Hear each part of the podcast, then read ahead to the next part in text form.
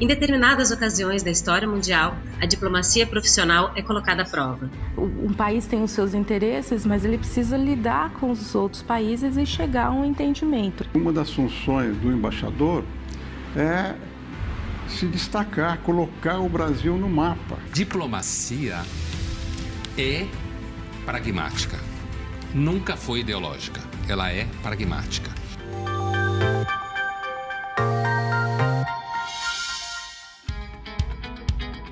A Fundação da Liberdade Econômica é um centro de pensamento, produção de conhecimento, além de formação de lideranças políticas, que se baseia na defesa do liberalismo econômico e do conservadorismo. Para mais informações, acesse flebrasil.org.br. Olá a todos, eu sou Márcio Coimbra, presidente da Fundação da Liberdade Econômica, e este é mais um episódio do Liberdade em Foco o podcast da FLE. No nosso podcast de hoje falaremos sobre a diplomacia, sua evolução e a atuação diplomática brasileira na pandemia. E para falar do assunto, estamos com o embaixador Márcio Cambraia, um dos experts da Fundação da Liberdade Econômica. O embaixador Márcio Cambraia é diplomata de carreira e foi primeiro da turma no concurso do Instituto Rio Branco. Ele serviu em Montevidéu, Londres, Madrid, Roma e Praga, na República Tcheca. É professor de Ciência Política e Relações Internacionais da Universidade de Brasília e lecionou também no Instituto Rio Branco do Ministério das Relações Exteriores. É autor da obra Os Jogos do Poder: Como Entender e Analisar a Realidade Política de um Mundo em Transformação e publicou inúmeros artigos nas áreas de ciência política e relações internacionais é detentor de várias condecorações nacionais e estrangeiras. Embaixador Márcio Cambraia, é uma satisfação enorme recebê-lo mais uma vez aqui no podcast da Fundação da Liberdade Econômica, o nosso Liberdade em Foco. Seja muito bem-vindo. Muito obrigado, a honra é. Embaixador, após a Convenção de Viena sobre Relações Diplomáticas, que é de 1961, as funções clássicas da diplomacia são representar, informar e negociar. Nos tempos atuais, têm se tornado cada vez mais multifacetadas por conta da globalização, da ampliação das comunicações, do crescimento das relações comerciais e financeiras. Como são vistas as relações diplomáticas nos dias atuais? Bom, a atividade diplomática atualmente é, é muito mais complexa do que era tradicionalmente, exatamente pelas, por essas razões citadas. E uh, todas os, os, uh, as estruturas diplomáticas têm feito um esforço grande de adaptação, como é o caso do Ministério das Relações Exteriores do Brasil. Uma adaptação a novos tempos, a novos atores internacionais, uh, organizações internacionais, a criação de grandes blocos econômicos. Isso tem demandado um grande esforço de adaptação da diplomacia. Embaixador, a diplomacia atual tem se adaptado à formação de grandes blocos políticos e comerciais e à escalada armamentista, com a afirmação de novos atores e novos valores no cenário internacional. Isso seria correto dizer? o cenário internacional está muito mais complexo. Nós temos eh, novos atores, desde a descolonização, o surgimento de inúmeros estados, no caso da África, da Ásia, por exemplo, no caso, eh, depois da, com a derrocada da União Soviética, da antiga União Soviética, os países que lhe eram submetidos ou subordinados também se tornaram, vários deles se tornaram independentes. É, foram formados grandes blocos econômicos, como a União Europeia, por exemplo, e o que se tem feito é procurado ter relações diplomáticas com esses novos, novos atores e, do ponto de vista econômico, uma adaptação que, na verdade, no caso do Brasil, começou na década de 50, década de 60, que foi eh, que possibilitou ter é, um novo enfoque econômico, enfoque comercial da diplomacia. O Mercosul se encaixaria nesse como um desses novos atores? Exatamente. O Mercosul, o Tratado de, de, de Assunção, que foi que criou o Mercosul, que foi assinado na época do, do, do ex-presidente Fernando Collor de Mello, é, é uma, um grande fator novo na, na história da diplomacia brasileira, porque iniciou-se com um país que era nosso tradicional rival e conseguimos, desta rivalidade, transformá-la em, em, um relacionamento eh, correto. E desse relacionamento começou o Mercosul, onde depois se agregaram outros países, como Paraguai Uruguai. Embaixador, várias áreas sofreram mudanças profundas durante a pandemia de Covid-19 e tiveram que se adequar para trazer resultados nas suas áreas de atuação. A diplomacia também pode se considerar que sofreu é, muitas transformações nesse período da Covid-19? Bom, a diplomacia, principalmente no caso dos embaixadores, ela depende muito do contato pessoal e houve um grande impacto que eu sofri pessoalmente, que de repente, com o isolamento, com lockdown, eh, os embaixadores, meus colegas e eu estávamos isolados, praticamente prisioneiros nas respectivas residências e tendo que atuar uh, virtualmente, atuar uh, com um distanciamento muito grande. Isso aí eu acho que teve um impacto muito grande no modo que é exercida a diplomacia. Além disso, nós tivemos, no, no caso do Brasil particularmente, é, uma surpresa, fomos surpreendidos com, com a chegada da, da pandemia e como foram surpreendidos vários e vários brasileiros que se encontravam em trânsito nos mais diferentes lugares. É, como obrigação nossa, procuramos dar assistência a esses brasileiros que muitas vezes se encontravam em condições, inclusive econômicas difíceis, com dificuldade de transporte, frequentemente com dificuldade de, de, de alojamento.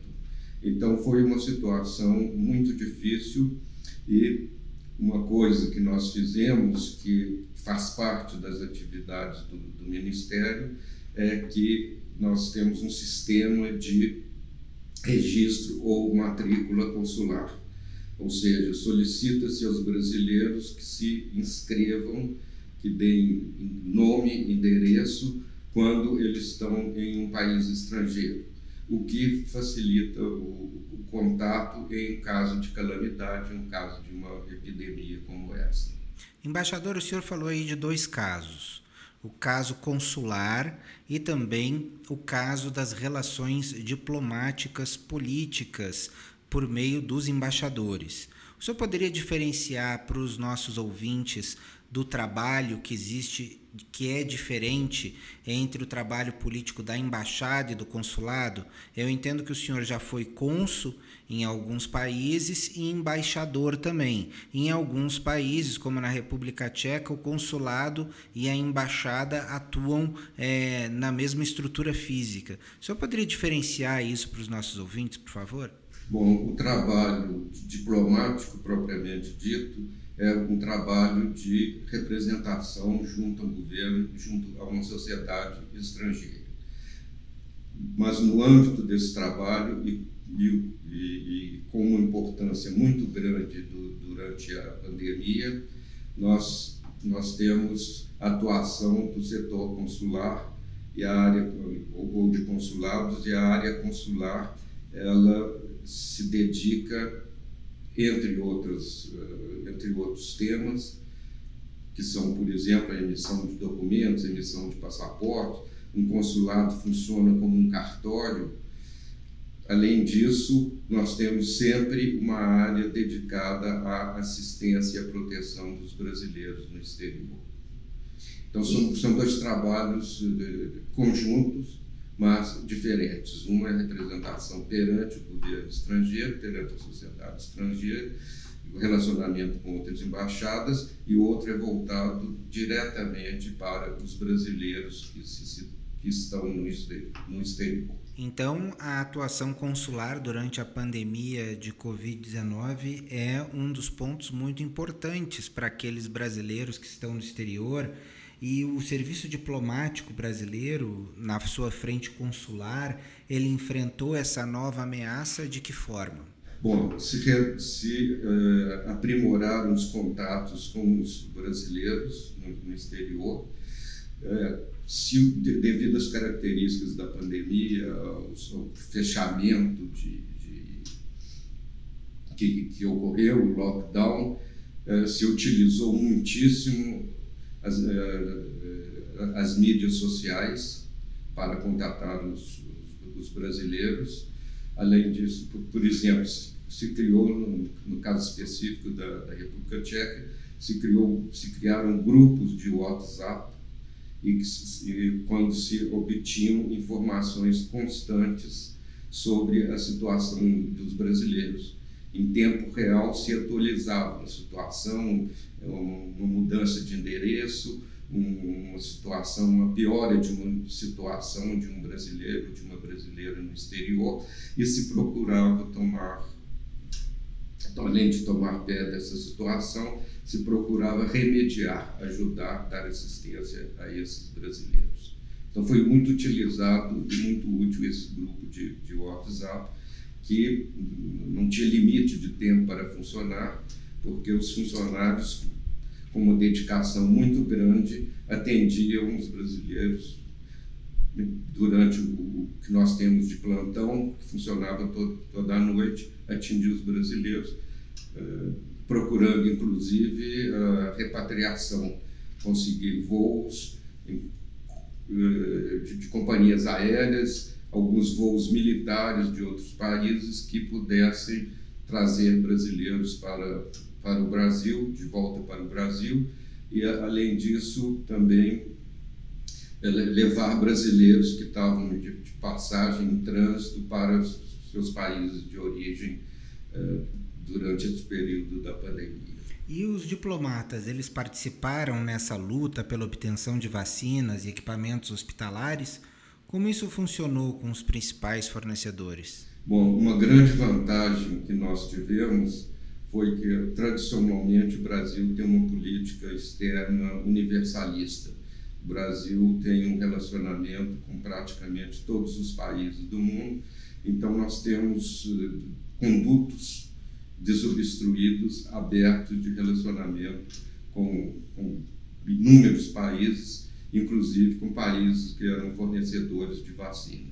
Então, isso aí eu creio que ajudou muito na na obtenção de vacinas e equipamentos, outros equipamentos também, equipamentos hospitalares e equipamentos de proteção e etc. É, nós entendemos que a diplomacia é um fator essencial nessa luta contra a Covid-19 e que, assim como outras áreas do governo, teve que se adaptar, teve que ficar diante desses problemas que nós estamos vendo e auxiliou a evitar mortes, auxiliou a trazer as vacinas, auxiliou a todos os brasileiros que estavam no exterior a voltarem para o nosso país. E nós podemos agradecer né, o nosso Ministério de Relações Exteriores, todos os nossos diplomatas e embaixadores que zelaram pelos brasileiros durante esse período da pandemia e ainda o fazem, porque com novas variantes nós sabemos que a pandemia não terminou e ainda existem desdobramentos políticos que são importantes que todos nós estejamos acompanhando. E aqui chegamos ao final de mais um podcast. Espero que todos tenham gostado desse episódio com um tema sobre a diplomacia e a sua evolução e atuação diplomática brasileira durante a pandemia. Muito obrigado, embaixador Márcio Cambraia. Eu agradeço. E para você que acabou de nos ouvir, muito obrigado pela sua audiência. Para mais informações, acesse o site flebrasil.org.br e siga as nossas redes sociais no Facebook e Instagram, arroba e no Twitter, arroba.